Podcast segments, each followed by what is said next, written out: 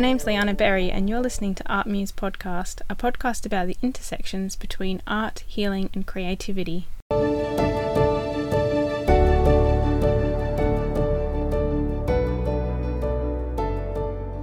This episode, I have the pleasure of interviewing Leuca Jane Ziemons. She's an interdisciplinary artist, educator, and slow fashion designer. Her art practice encompasses installation work, narrative textile collections, sound, and projection. She also leads the Loop Foundation, a social enterprise which focuses on transforming textiles and empowering communities. Leuca has a contagious enthusiasm, a deeply contemplative nature, and such a kind heart. In this episode, we discuss breaking and challenging self and socially attributed definitions in order to embrace a creative practice that encompasses all of our multiplicity. I'm sure you will be able to relate to Leuca's honest, grounded, and playful antidotes on a Sunday morning that shines a light on how we are all interconnected.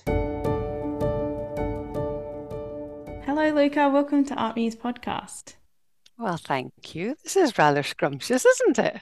it is. It's really exciting. I think because I've known you for a little, well, a fair amount of time, but not very well. So yeah. you're friendly with quite a few of my artist friends. So there's kind of mutual connections there.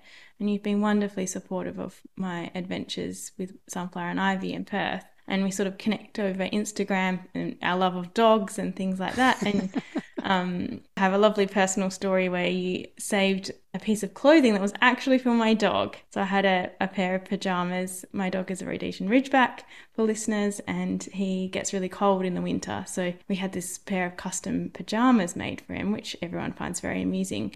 But the lady that we ordered it through just could not get the sizing right, and it was just so frustrating. And then I sent them off to you, and you put an extra turtleneck top bit on for, for his neck, and we still use them all the time. And now we've moved to Albany, he uses them in an even more extended season. So every time I look at those pajamas, I know your wonderful work. but other than that, we don't know each other super well. So I'm really looking forward to having a chat with you today and learning more about your practice. Yeah, I mean it's it's quite funny, isn't it? I think there's so there's so many negative connotations of the online world, but actually I just think of it like a massive phone book that you actually have the opportunity to call out on anybody that you feel like chatting to. Um, and I think that it's been a beautiful space to yeah make those make those little connections and also then see how how beautifully connected the world is you know? I love when you when you go online and you you maybe friend somebody and then you're like oh and they know these 17 other people that like are also in your life and you're like how beautiful is that? You know and i just i sort of imagine sometimes this um, sort of a, a covering of a wall where you just have all these little stars and those connections between them and, and that you're part of this. Like i really love seeing yeah seeing that that um yeah the bigger than self type of picture. I really love it. Yeah, and the internet makes that uniquely visible, I think, in a way that, like you said, we wouldn't n- normally know all of those different connections we might have with and that constellation working outwards. Exciting to be able to see that sometimes. I think, particularly in the creative world, because creative people can be very social and very well connected and collaborate together. But for me personally, I find I go through quite long periods of working independently and it can be hard to network sometimes. So I think the internet is like a wonderful way, like you said, just to reach out to people that you think might share your values and start, start a conversation without actually having to physically be in the same space I think very much in the in the creative space. That's you know, I think we all come to it with um, yeah some some kind of um, yeah challenge in that we do gain a lot from working independently and individually because there's a lot coming in when you're when you're a creative you know there's a lot going on so you might have 27 voices already in your head so the idea of that moment you know having other people around you can can be really quite intense so it's um yeah it's a way that you can kind of work between the two so that you have that um, yeah, concentrated sort of alone time, but then are very aware of being part of, of something bigger than just the self, you know yeah, that having both of those things is so important. It's so interesting, actually, you say like that 27 voices in your head because yeah. I think a lot of creative people just identify with that thing of being alone in a really rich way or having a really rich inner world. And it's not, I don't really ever have that feeling of feeling bored. Like, yeah. never, ever. Like, you know, occasionally I'll feel like restless or unwell or something like that, but not that kind of like, oh, I've got nothing going on. Because, like you yeah. said, there's all this constant stream of ideas and thoughts and voices and, yeah, projects that you've got going on. It's, yeah, it's, I I'm feel so blessed sometimes to be creative, challenging at times. Yeah, I know. Like, do you ever have that thing where you're like, oh, maybe I could just like work some nine to five job, you know, and just like do what I'm told and go in there and do it, like you know, and, and it lasts in my head for about four seconds, and I'm just like, you would go insane you know because it isn't it isn't easy to have the creative brain that really doesn't stop you know it's just like it's an ongoing thing um but similarly the idea of, of just being in a space where i where i didn't like where i wasn't driving you know what i mean? Where i wasn't like the one that's going okay we're going over here now. No we're going over here you know?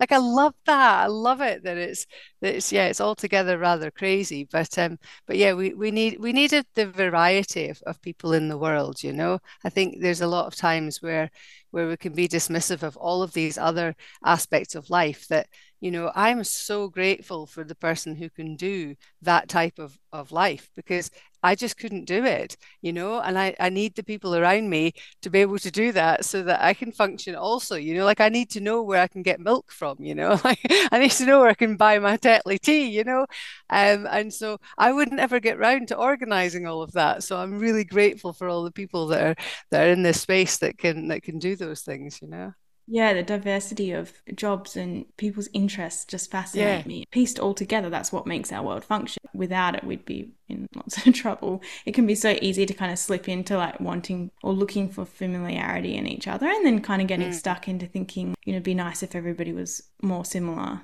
But mm. actually, mm. like the world would not no, function at all.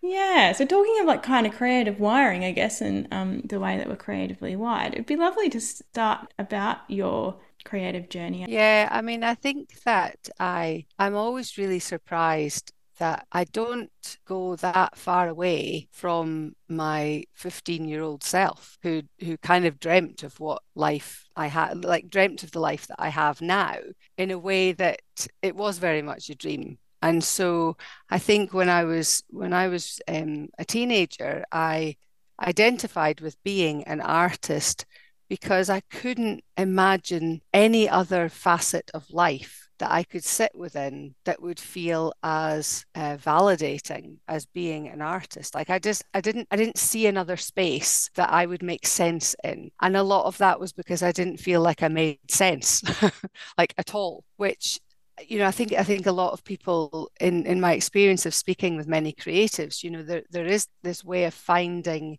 a sense of self within the creative space. But over the years, and there are many, and like there's a lot of things that have happened and come in and out. If you were to look at them on a much more spiral way rather than linear, I think it's just for me, it's always about becoming closer and closer and closer into what there is in your core. And so for me, there's there's a lot more that's to do with community and to do with supporting people and being a cheerleader for other people that I think wasn't I, I didn't see that in my vision early on. I kind of felt that I needed to find how how how, how I could fit in to the world, um, and that seemed to make sense in in being an artist. But I think as I've become older, I do feel that there's a lot more that I need in community sense that actually drives what I do as an artist. Um, and that's probably more apparent in the last sort of 20 years than it was early on. I think, yeah, I, I, I don't have a I don't have a sense of the you know, lost individual artist out there trying to find belonging and, you know, all this kind of stuff. I don't have that now at all. I just um I'm I'm kind of I'm kind of at peace with all my quirkiness, mm-hmm. which is really lovely. It's a really nice space to be. But yeah, I, I did for many years sort of have this aspiration of I'm going to go to art college when I'm 50. I just I had this idea, and I think it's because I was I was really aware that um, I wanted to live a life that I could really support myself, you know, and I didn't have any mentors or or people that I could look to that that had a successful life as a creative in the way that they could actually afford to put food on their table, that they could actually afford to pay rent. So I didn't have, you know, I, I didn't grow up with, you know, a bunch of creative folk around me that were um, that were able to make a life like that. And so I really wanted to be able to stand on my own two feet, and that was through uh, teaching. And so my original career was was as a, a, primary school teacher. But even in that, you know, it was it was really spirally to get to that because I I actually studied business. My first degree is in business. Ah. yeah, I was like a total rebel. My dad really thought it would be great if I was like a musician and and went on the road and like, you know, was part of a band. And I was like, no, damn you, I'm rebelling. I'm going to go and study business. so yeah, and then I, I came out from that and I was just so disillusioned with what business was. Like I saw business as a catalyst for change and like how you could, yeah, make a difference in the world. And you know, as something that was bigger than yourself. And in the 90s, that wasn't really the way. It was just all about making money. I was like, I'm just not really interested, folks. So, so yeah, then I went into teaching and um, became a primary school teacher. And then when I had my children, I just had no desire to be full time anything other than than being with my kids. And so I specialized in art teaching. And for me, that was just like the most perfect blend of knowing you were making a difference, but being seriously cool on the daily, like just going in and like seeing these beautiful faces that were just ready to be part of something other than the day-to-day maths and English type of, of, of teaching. And it was just great. I would just, and I would go and like, la la, let's, we're doing this today, you know, and I had so much energy and so much enthusiasm. So yeah, that was brilliant. And then, yeah, I suppose because I came to Australia, the teaching as a, you know, part of, you know, being part of the council and and having a, you know, like a proper job type thing, that was like, oh, I have to redefine who I am and and what I do because I'm in a very very different space. And I wasn't. I had young children at that time, and my husband works away, and so I was like, yeah, I'm not. I'm not going to be doing that teaching um, at this point. So then I went to um, I went to art school, which here is um, Edith Cowan University, as you guys will know. And uh, yeah, I just I fell in love in the fashion department with just textiles and yeah, just the just the whole way it was run was just it was such a thing of beauty. And i just felt really really connected there. And so that's that's kind of where the part of me that is a yeah, is an artist and a designer that's kind of where that that all grew from. But yeah that's the thing about being old right is that you just have so many different things. Like so you can't really do the chronological thing because like if you did that, you'd be here for like the next 10 hours and you would only have gotten up to like 25, you know? I should clarify that you're not old. yeah, well, I'm 50 I'm 52 and I I really love it and I love being 52 and I love I love being in a space where that isn't a, a a challenge for me. Like I think that for a lot of people anything outside of 30 is like, well, what's, you know, what can you offer now, you know? But like I'm I'm going to live till I'm 104. Like that's my whole plan. And so so 52 is like, I'm just like halfway there, you know? like I met a couple of ladies yesterday at a market who were twins actually, and they were 93 years old. and go. they called themselves the Fossil Twins. um, and I was in a town called Mount Barker, like 40, 40 minutes, half an hour outside of Albany. And they'd lived in the, the town their whole lives. And they're incredible. But I think they have the right to maybe call themselves old, but yeah. 93.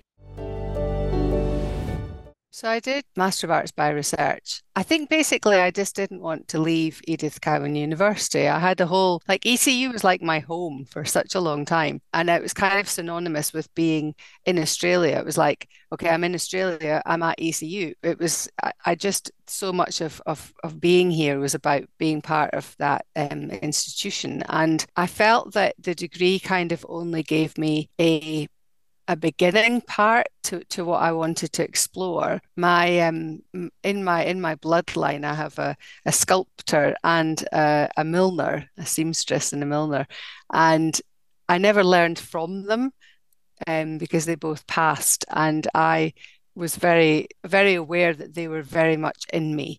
And I felt that the Masters was about kind of seeing how those things um, became part of my practice. Um, and I think when you're doing a degree that is primarily fashion and textiles, you're kind of you're kind of on the pathway to having like your own brand or you know working for for for another fashion house or whatever. Um, and i kind of felt like well yeah that's that wasn't enough for me to explore. I felt like i needed something else. And i didn't really know what that was until i started doing my masters and probably a good sort of year and a half of the of that was um was finding out yeah the sort of the the value of of art and the value of yeah creating work that people could be with. And I, I kind of always have my my um, my dad in my mind, and I feel like, well, if I can explain it to him that it's useful and it's a value, then then it kind of starts to then make sense to me.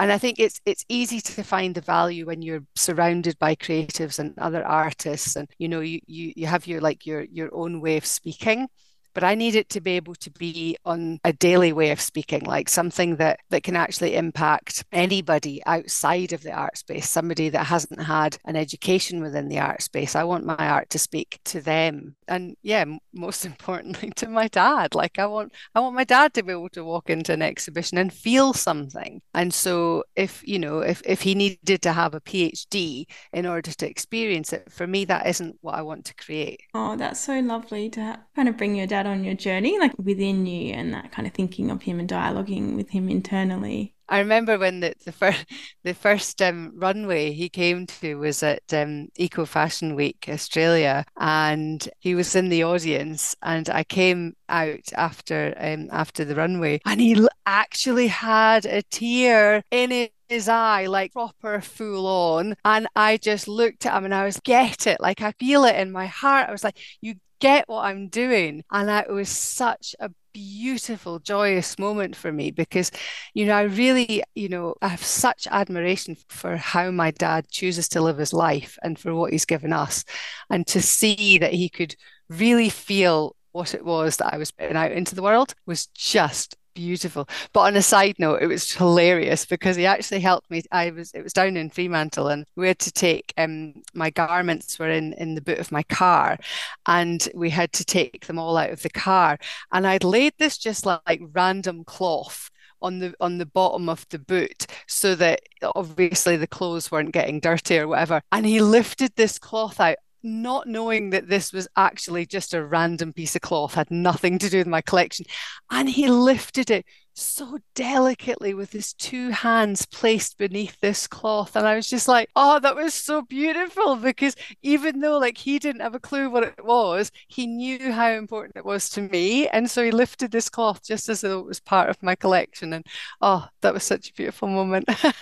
Oh, that's so beautiful. And I'm so glad that he's been able to be a physical part of your journey. Because when you first started speaking, I wasn't sure if your dad was still with us or so it's so nice to actually hear like you have those actual tangible special moments with him where he's able to see the work and that you're able to see that that it's your work is translated, like you said, to yeah. not only him but other people. Multiple streams of your work which is something i want to touch on a little bit because you do have your fashion collections that you do but then you also have multiple media work but are textiles based as well. And i feel like those ones i always feel like you know even seeing photographs of them there is such a swelling of emotion because they seem so intimate and personal I mean, they, they, they really are. I remember there was a, a visitor once to, to an exhibition and they, they were in tears. And it was, it quite often happens, these moments where, where some somebody is connecting with a piece of work. And it's that moment where me being vulnerable and, and putting work out into the world in a way that lays bare an awful lot of, of who I am in the world and how I see the world. But then seeing the way that the work is so open to its own interpretation. I think for me, it's about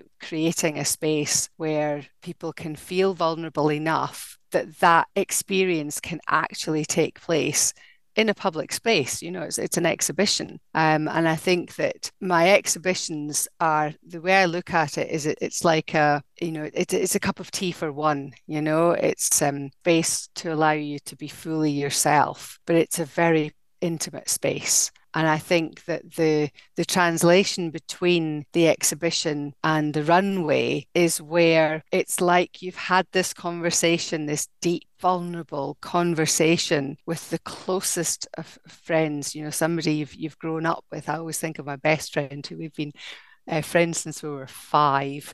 Um, and it's like the exhibition is is is the space in which you could actually talk to that kind of person. But then after you've had that conversation there's there's a sense of of renewal within you. There's a sense of you know yeah it isn't just me. You know I, it's not just me that feels like that. It's not just me that's having that experience.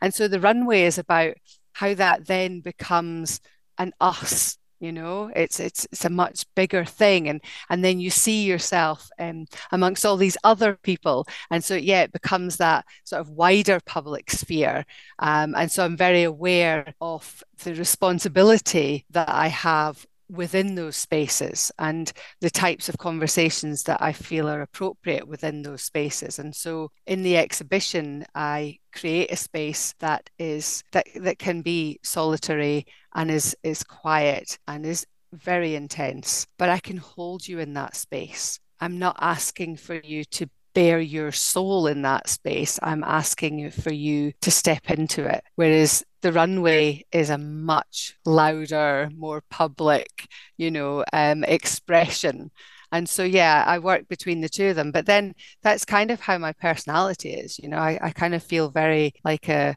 an introverted extrovert. You know, it's like I go between those two. And I think many souls do. Unfortunately, we can place people in one place or the other, but they don't always stay there. You know, it's like, why can't I be this and that? Why can't it be the whole thing, you know? Yeah, we tend to get tempted to reduce things, probably in just in order a lot of the time to try and make sense of it and to try and make meaning. But actually, most yeah. of the time, it's an you know I've said that so many times on this podcast already. It's like my little my little catchphrase. Like it's an and instead of an or. Yes.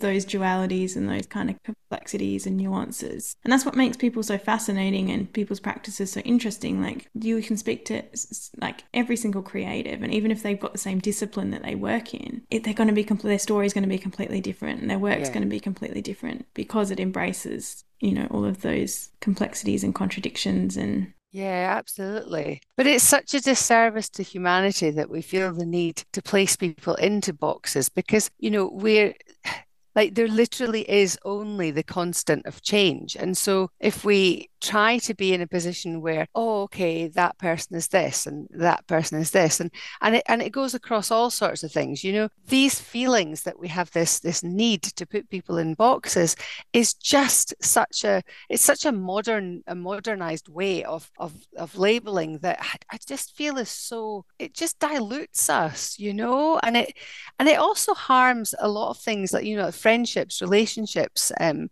marriages you know? If if we're constantly looking at people to rock up the same way every day, you know, for an eternity. Like we've we've just I don't know, it's we've just lost so much of of what is essential to being human, like the capacity to grow and to to share in in the growth of each other you know and to celebrate that you know i think is such a it's such a beautiful thing to be able to to see somebody wildly change and to step more closely into themselves. Like that is a beautiful thing. And i think that should be that should be celebrated whereas quite often it's like oh you know they're they're floatier they're flightier they just they do this or that or they're indecisive. And no they're really not. They're becoming a richer more you know connected person in themselves. Yeah absolutely. I agree. And it's interesting because i think that that's the amazing thing about art practice is that it's like a mirror for all of those things that you've just said because mm. you know as soon as you engage in art making and it consistently over time you learn that you never show up to your art making in the same way two days in a row you know it's yeah there's always a different presentation of yourself, you know, to your paintbrush or to, you know, whatever tools you use. If you're a sculptor or, a, you know, a sewer, you will always have a different reaction to what you're doing, even if you're working on the same project. And so it's so interesting you sort of learn that naturally. And I think also that talking of celebrating difference and growth and seeing the different ways that people have to explore and trial and go through process in order to get that growth is very much mirrored in the art art world you know particularly if you work not just from consuming it from an exhibition kind of end point but you're actually immersed in the making back end of creativity because we see that with fellow artists all the time. You watch each mm. other journey through that process of stumbling, and you see it in yourself, and you obviously do it as well, where you try things, they don't work, it's a mess, you know, you have ups and downs, and, you know, all sorts of roller coasters. And it gives you the grace over time to realize like you can apply that in life as well, that it doesn't have to be this rigid, linear expectation. And that if you're outside of that, or you go through a period where you're different to that, it's, there's nothing wrong, that's just part of the process. I know it's a good analogy with life, isn't it? Really, that kind of, you know, it isn't, it, it becomes an evidence based cycle, though, in, in a way, because after after doing it for so long, you you do have that okay well what would the evidence suggest? Yep i've felt like this before and i've gotten through this and i've come out and i've done something entirely different. Um, and i think you know that's why we need to be so mindful with our young people that we remember it is in the process of being themselves that they also find that evidence. It's not it's not up to us to give them the evidence that you know they'll get through this or they'll you know have this experience and they'll be different for it when they come out and all the rest of it. It's it is for them to fully experience it. And i think you know being a mother of a, a 16 year old and a 20 year old you know that's that's very apparent in um, in in my experience that um, you know as as as much as you'd love to give them this beautiful manual of you know here's how to do it. like, nah, you got to find that for yourself because it's never going to be how you did it. You know, like I lived through the I lived through the 90s. Like it's an entirely different way of being, you know, me me being a, you know, a, a teenager and then a, a, young adult, like that that way of being and, and showing up in the world doesn't exist now. And so who am I to then say, well, okay, this is how you could do it, or this is not, it's just not. Yeah, and I think like it's that balance of having like a knowledge of wisdom so that when you do arrive at it yourself that you like that can be helpful but not like you said not imparting it in such a way that you're expecting the person to learn from that as if it was their own. Because like i think back and i'm like oh my you know like i was such an i had so many overwhelming anxiety struggles as a teen and early adult. And like my mum um, was so wise with ways to help me but it, so many things that she gave me knowledge about. I feel a bit silly now because it's only in my 30s that it's really clicked. But I'm yeah. like, oh, I get that. And I so yeah. appreciate her still sharing it because I think it's such a richness now, you know, kind of it validates it having, it's like there's a knowledge base there. But I didn't ever embody it in the way until I arrived yeah. there myself. Yeah. So it's like, yeah, it's like how do you balance that out and that you still want that knowledge to be there, but and that wisdom to be kind of um, shared, but not with the expectation that the person's going to take it and use it as if it was their own discovery. Yeah, absolutely, and I think that's you know that's for me it's it's it's just it's living a life that feels right to me. Also to link that to like your experience of being a teacher and like the power of when you do have mentors or you do have great teachers is that they walk that path really well in that they have the knowledge there, they're shining the light on the next to you, but they're allowing you to walk it yourself and kind of stumble along yeah. and like learn from it. And so I think that is a bit of a art. And one of the things I was thinking about earlier in the conversation is that lack of community and yeah. support and what what drives us to want to label everyone and put people in boxes and make sense of people. Usually it's underlined by fear or anxiety or just desperately wanting to make sense and make meaning and not having the tools or the confidence or the support to do that. In some obviously it's not everywhere. People do have strong pockets of community but largely i think most people you do find reporting a, a lacking of community and are looking i think to institutions and are looking to other people for meaning and reasons when actually, like you've said so far, it comes from an internal investigation and an internal process. So there's like this mistaken concept of where to find things, you know, yeah. and that's probably a, a product of consumerism. It's like a selling point, isn't it? Like, you know, yeah. if you buy this, you'll, this will solve this problem this will make sense. And over time, that repetition of that message of like, buy this or do this or pay for this or look yeah. for it out here or look for it, for it from someone with more authority means that you just like it chips away at that concept like oh actually it can be an internal resourcing and I can rely on myself to go through a wobbly messy process which is incredibly sad. It is and I think you know there's a lot of in in what you're saying there's there's a huge amount of thinking there that we all really need to do. You know, it depends how you've come to where you are. So for me, one of the um, the driving forces in how how I show up is because of my Buddhist practice. And so it, it's quite a clear path. And, you know, I, I remember sitting with, uh, I was 18 and there was this, a, a little notice on notice boards. Because, you know, back then, that's how you find out how it was on, right? You looked at the local notice board and, and they had all these, right, what's on? Anyways, there was this Buddhist monk coming to Dundee, my hometown. And um, I remember rocking up at this space and um, you know, he sat there in his, his incredible robes, you know, and and just had this smile on his face I was just like, I can't even describe it. It was just such way of being that I just hadn't experienced in anybody before. And I remember him telling us this story about about pizza, right? And you know, it was it was tremendously deep and meaningful story all about pizza and how if you have one piece, like that can be really quite delicious. And if you have two, you know, well, that can still be really quite scrumptious. But like continuing to eat the pizza, eventually you're just going to feel dreadful, right? Now, if we equate that to the world and then just in our day to day thing, if we're constantly searching outside of ourselves for that feeling of happiness, you know, that scrumptious first bit of pizza, whatever it is that you enjoy, if you continue with that and you keep feeding yourself with that one singular thing, eventually that's the thing that's making you feel very ill, very sick, and very uncomfortable. And so for, for me, it's that acknowledgement that if you're so overly attached to things that are outside of yourself, that true joy is specific to that thing. And then as soon as that joy, that little spark, that dopamine of, you know, oh, I got that new, I'm just looking at a loom right in front of me, you know, yes, it's a beautiful loom.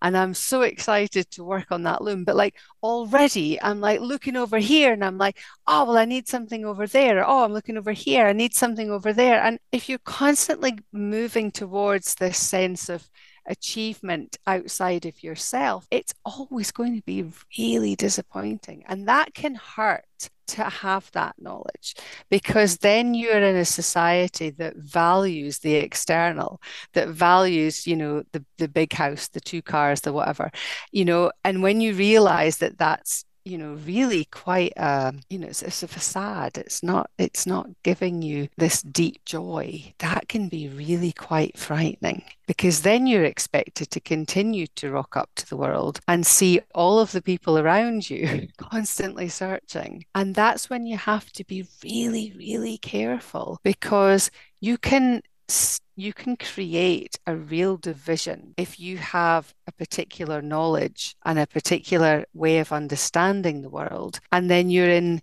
the space with other people who have a very, very different way of seeing the world. You've got to just drop the idea that either one is the right way. and it's much more about how you can connect with that person and what is it that can bring you and that person closer because ultimately your sense of self and their sense of self depends upon your interbeing. You can't separate yourself. And I think the the, the easiest way to really feel that viscerally is sitting in your car, you know, your capacity to get from A to B is determined by every single individual around you at any one moment that can go horribly, horribly wrong, right?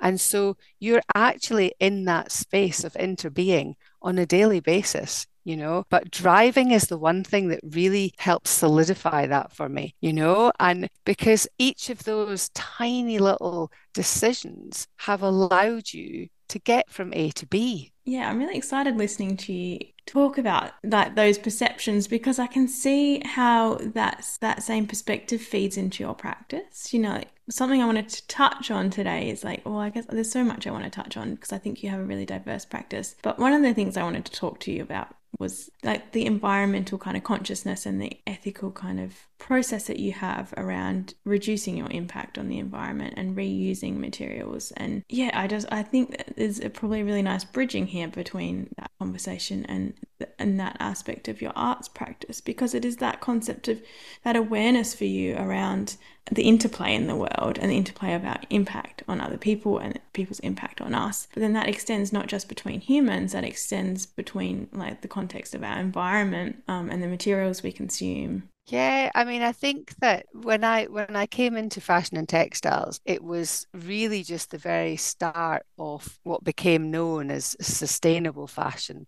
And you know, I found it I found it really quite odd, to be honest with you, that it that it was ever even two words that were put together because it was just like a complete oxymoron. Like, how can fashion ever be sustainable? You know, I remember reading uh, it was Ursula de Castro spoke about, you know, the, the most sustainable item you have is that's in your wardrobe, you know, and it's like, well, yeah, you know, and I I think that my my move towards being in that sort of space is is much more about how how I was brought up and how how we just did things on a, on a on a daily basis. And I've always found great joy in something that's used. Like I find it quite I find it quite uncomfortable to have something whether it's on me or or in my house or you know surrounding me that has no prior life to it.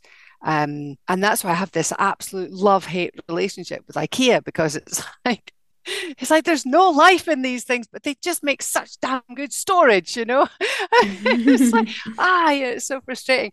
But like even in that, you know, like I have a I have an IKEA settee that began its life in my mum and dad's house in Letham Grange in Scotland before I'd even had my first child, who's now 20 years old. So even the way I do IKEA is so different to how it's normally seen.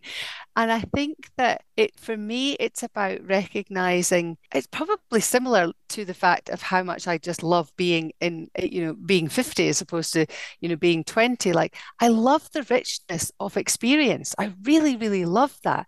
And I think that I feel that within cloth in a way that perhaps the sort of the general public hasn't had an opportunity to really experience. And so so for me, seeing, you know, textiles that have either been you know passed down to me or you're like we're always the family that takes whatever anybody's throwing out you know much to like my husband's absolute disgust because he is not like me at all um you know we're like somebody has a slightly older child than you have and you're just like nice one because all of their hand me downs are coming to us you know? It's i love it. I love i love seeing that and remembering that person within that piece. And and i think that that's come into my my arts practice because it's a way of creating layers and depth and moving outside of the self you know? I'm i'm always really driven by how my art can speak to another person when it comes from a deep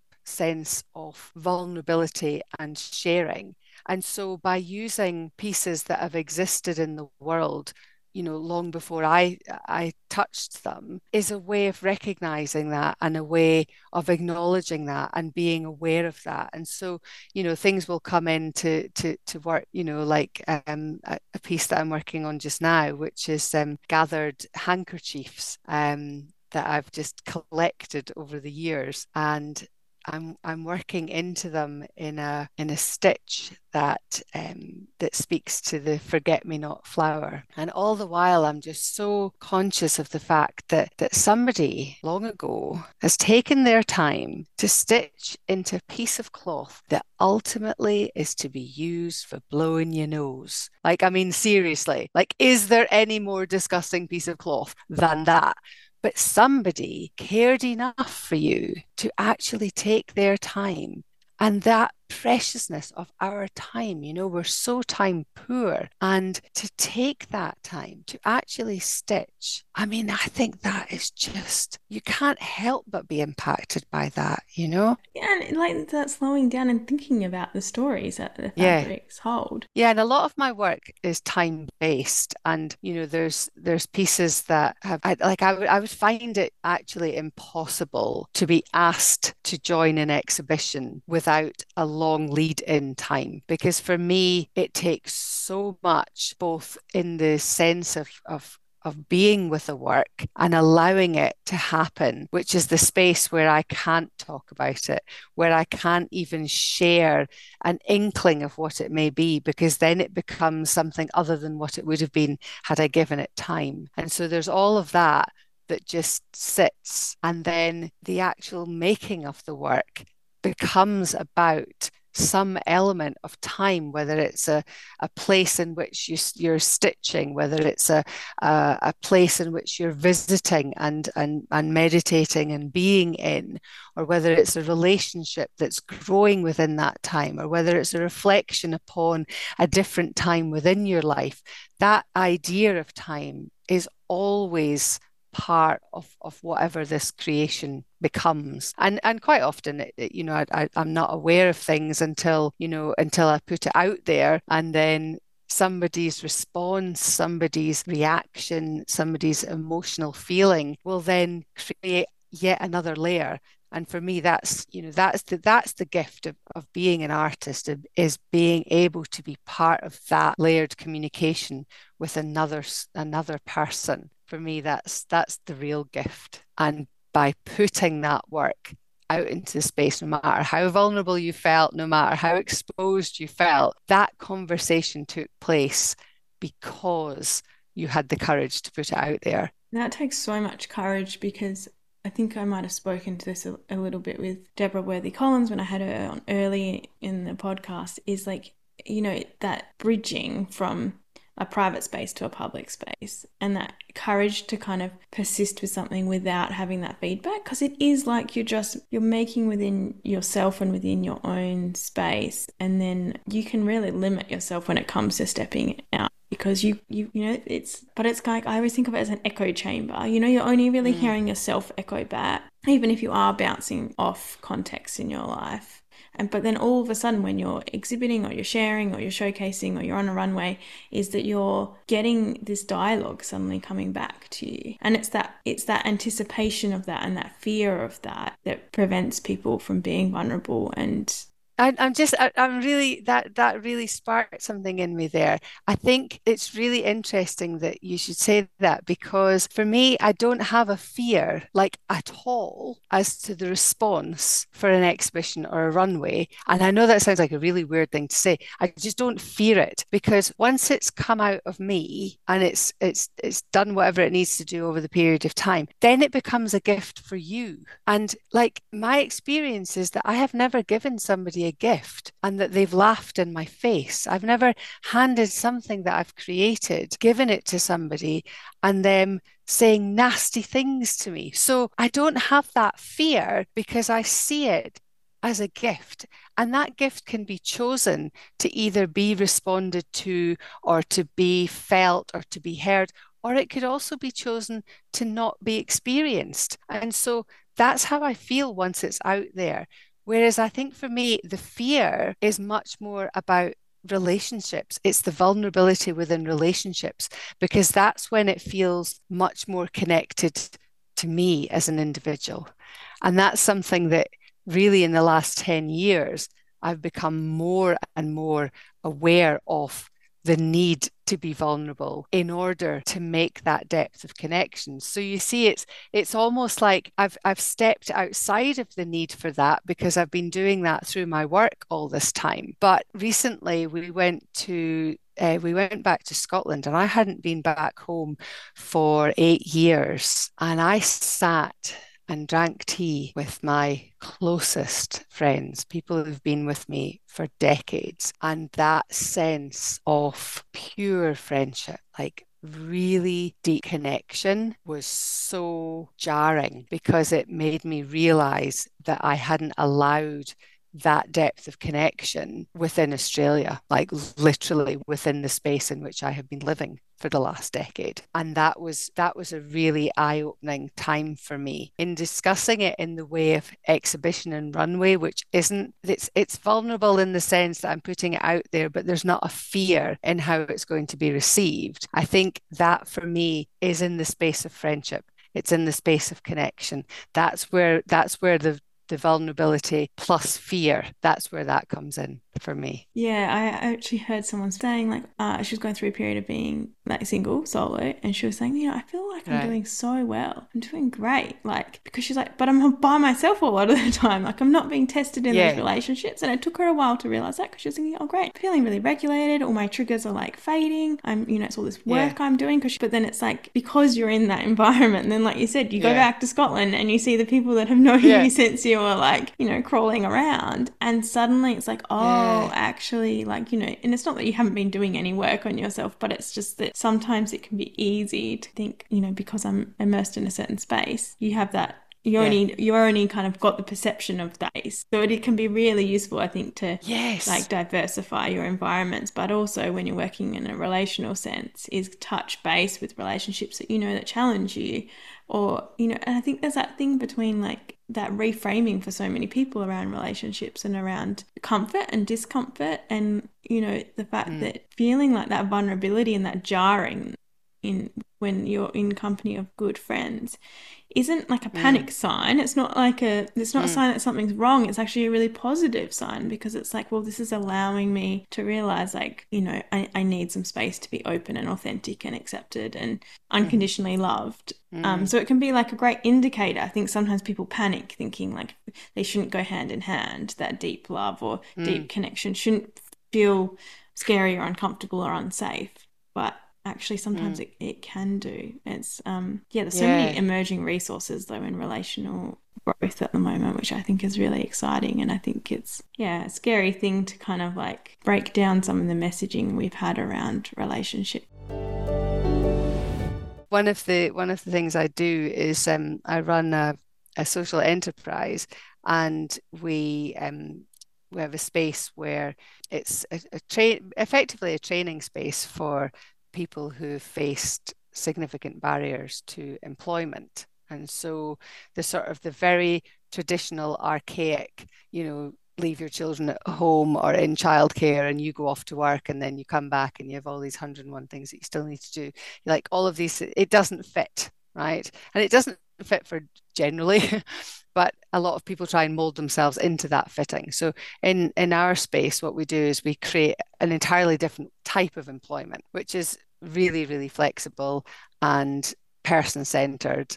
And it comes from a space of, you know, what is it that you need? And how can I facilitate that? And I think if I didn't have that in my sort of day to day creative life, I would find it nigh on impossible to continue as an artist because I've always had an element of my life that is purely based on how can I make a positive impact in somebody else's life, you know? And I think that when I did, when I started doing my master's, I was saying earlier about the idea that it took sort of, you know, the first year and a half to kind of work out the value in it it was because I was going into it with a how how can this make a diff- how can this make a positive impact in other people's lives, and I needed to sort of put that aside for a short while to be able to really explore what the masters was going to be about, which incidentally did turn into you know a, a very community based approach. But I need to have those elements in in my normal life because there is a, a deep need to help somebody else on their journey, whatever it looks like. Um, and in the workspace, you really can be a fixer. Like you can get stuff done that really supports this person in order that they can live a life that feels rich with meaning and that they are supported and held and cared for but that's not a friendship that's a different thing. And i think that it's it's understanding where the fixer needs to come in yeah? And so for me i can bring her into that space because it needs somebody like that.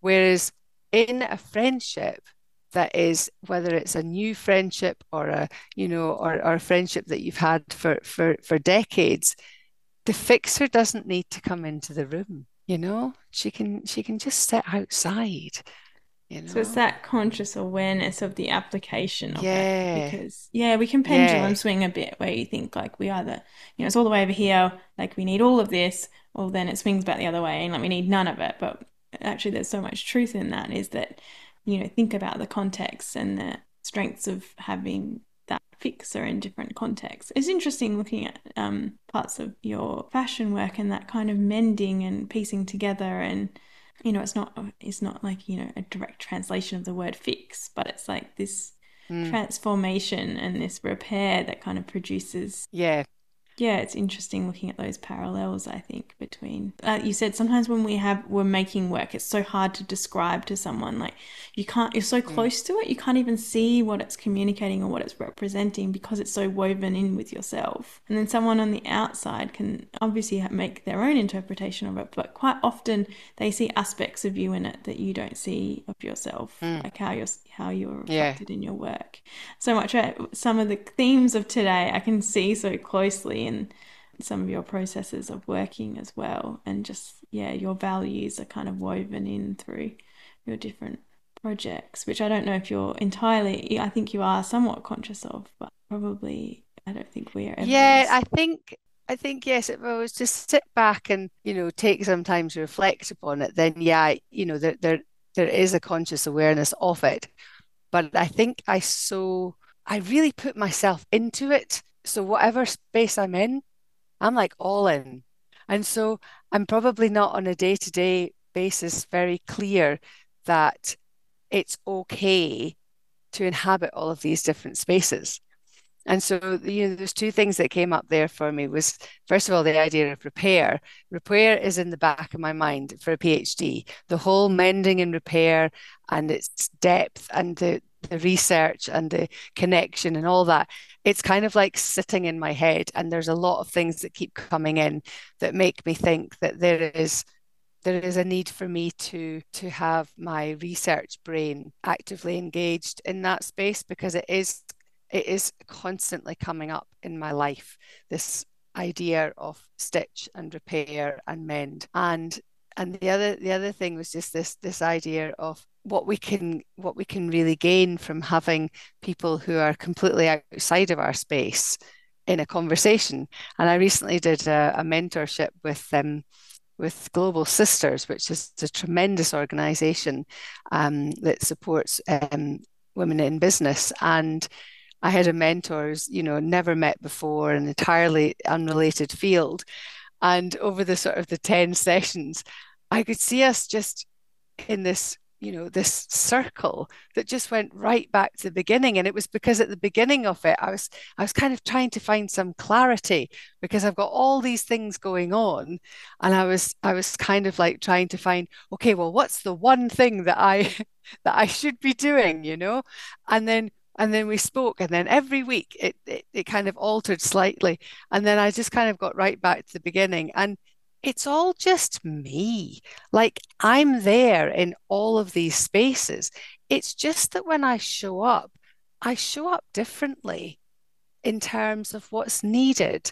And so if you were to observe me in in my studio space i would look different and act and behave differently to the person that's standing you know in in in a class setting with you know with sort of 15 other women with multiple languages and I'm so vibrant and active and my arms are everywhere as I'm describing things and teaching things it's the same person inside yeah it's physically it's the same person in the spaces but there's aspects of me that come out in these different spaces. And it's about being okay with that and not feeling like that's you know that, that that's wrong there's something wrong with that or there's something broken about you because well when i speak to this person i'm like this and when i do this activity i'm like this that's that's totally to be celebrated. That is a great thing that you can be that in all these different spaces. But I think that that's something that I'm probably just becoming more conscious of it. And it's through allowing those conversations to take place with other people and to hear those reflections and be like, oh, yeah, yeah, I do do that, don't I? and and be okay with it, you know. And whereas in in um, you know, when I when I was a teenager, I very much moved on from groups when I felt I wanted to explore a different part of who I was. You know, so I would be hanging out with punks and listening to a particular type of music, dressing in a particular way. And then when I felt like I wanted to explore something completely different, I would almost shapeshift into something very, very different. And, you know, I, I would put on The Cure. I had an album that I would put on at whenever this was happening. And my mum, it was almost like a signal to my mum, like she knew, okay, there's some big change happening. And then I would literally move on from from those people and from that from that group. And I think as I've gotten older, I I don't necessarily feel the need to move on so much now. I feel that I just dip in to different spaces and I allow those different facets of my personality to um, to show in in the spaces. You know it could be in the morning i'm someplace in the afternoon i'm someplace else. And that's that's totally fine. You know i can i can bring different things to, to each different space and still be the same person. Yeah absolutely. And it's so exciting. I think that yeah it's really refreshing to hear that. And i think yeah that's why when i was sort of preparing for the podcast i was like how do i and i will do an introduction and because I pre-record my introductions, but like trying to, you know, it, there's so there is you've got so many different wonderful and exciting projects happening. Yeah, and that's I think that is what is so. Hopefully, that will give permi- people permission that being an artist is can or a creative person can be like that. You don't have mm. to stick with like one discipline or one way of like expressing yourself or in one industry. You mm. can be someone that repairs a dog's pajamas, does a like you know, does a high end yeah. fashion line, yeah. works in like you said a social inter- enterprise, and also does a multidisciplinary art exhibition in a gallery. You know, like you can be all of those yeah. things, and you are still the same. You are still a singular person. Like you said, you don't need to like split and cut and people feel like they can only show one version of that. Okay, looking at the time, so many things, but I think. Oh my gosh. yeah. So we'll probably wrap it up. We haven't even drunk tea. I mean, really. I I'd love to hear your thoughts on the last couple of questions for the podcast. And the first one is your favorite creative memory. So perhaps related, it might be to fashion or it might be um, to your own art practice, but what's a favorite memory of yours? That is really hard. Okay, should I maybe but, I shouldn't use the word favorite. What's a delightful memory? Yes. So then one that just yes. pops pops into your head. Well, do you know it's really funny because as you're asking that question, right, two things came flooding into my mind and neither of them I thought would come in.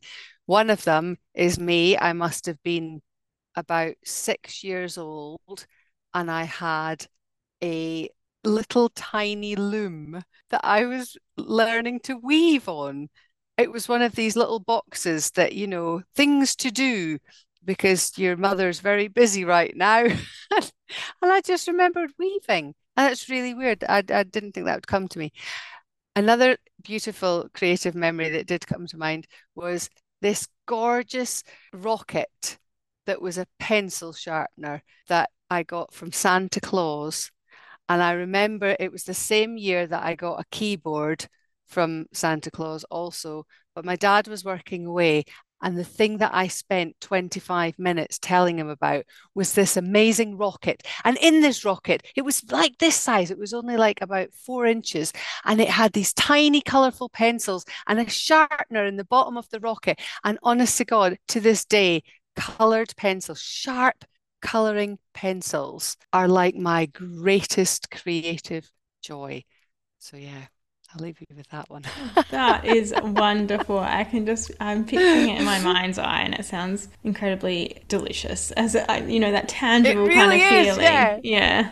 And can you imagine like your dad saying constantly say, and did he bring you anything else? And then you going, oh, and there's like 14 pencils, dad, and they're all different colors. And, and he's like, yes, Jane, but what else happened? and you're like, but dad. It comes off and you can put the pencils inside. Yes, I know. It's hilarious. So yeah, there you go. My one of my greatest creative, joyful memories. oh, I love that. Oh, that's so yeah. I can just I can just picture you, like you said, your dad being like, "Yes." um. Uh, oh, okay. And uh, so I've got two more. So mm, hopefully we can give your brain a bit of time to think about it because I feel like I've just put you on the spot. But um, the next one would be: Do you have any? If you had a piece of creative advice to give to other people or to our listeners, what would it be? I think there's been quite a lot of gems of wisdom throughout the podcast so far. So I feel like you've already delivered on that. But is there anything that you. I think to sit with yourself and don't be afraid to listen to what comes up. Yeah, that's really powerful. Oh, wonderful. Thank you so much for today. It's been such a pleasure. Oh, you're so welcome. I think Sunday mornings should always start like this. It's actually really quite lovely. I feel very motivated to just get in my studio now. Actually, I think I'll go for a walk because can you believe that my Rottweiler has been sitting outside the door of my studio for like what is nearly two hours? And have you heard her? There's like literally not been a peep. So I'm really impressed. Oh, bless her. She's done an amazing job. Mine's my my dog's sleeping next to me and sometimes the microphone picks up his snoring. Well, I did I did see a head pop up at one stage and I was just a little bit jealous there because she's behind that gate and behind the door. Oh, but um but yeah, she's been very good. So we're off out for a walk down to the beach and um and then I'll spend the rest of the day in the studio. It was beautiful. Thank you oh, very good. much. I'm glad you enjoyed it. If you enjoyed listening today, you can find more of Leuca at Leuca Jane Ziemons and Melaleuca Rise on Instagram, as well as on her websites leucajaneziemons.com and melaleucarise.com. I'll link both in the show notes, but Leuca's last name is spelled Z I E M O N S and Melaleuca is spelled M E L A L E L E U C A. If you enjoy the Art Muse podcast, the best way to support it is through sharing with your creative friends. Choose your favorite episode and share through social media or private messaging or in your chat and coffee next week. And if you feel so obliged to like or to rate the podcast on whatever platform you're using, it would be so appreciated. Art Muse podcast is still in relative infancy and it takes a lot of community effort to get it out there and into more people's ears. If you'd like to support Art Muse podcast in a monetary way, you can shout us a Ko-Fi uh, through our Ko-Fi account. And so that is a donation for the cost of a coffee. I look forward to sharing another episode with you next week.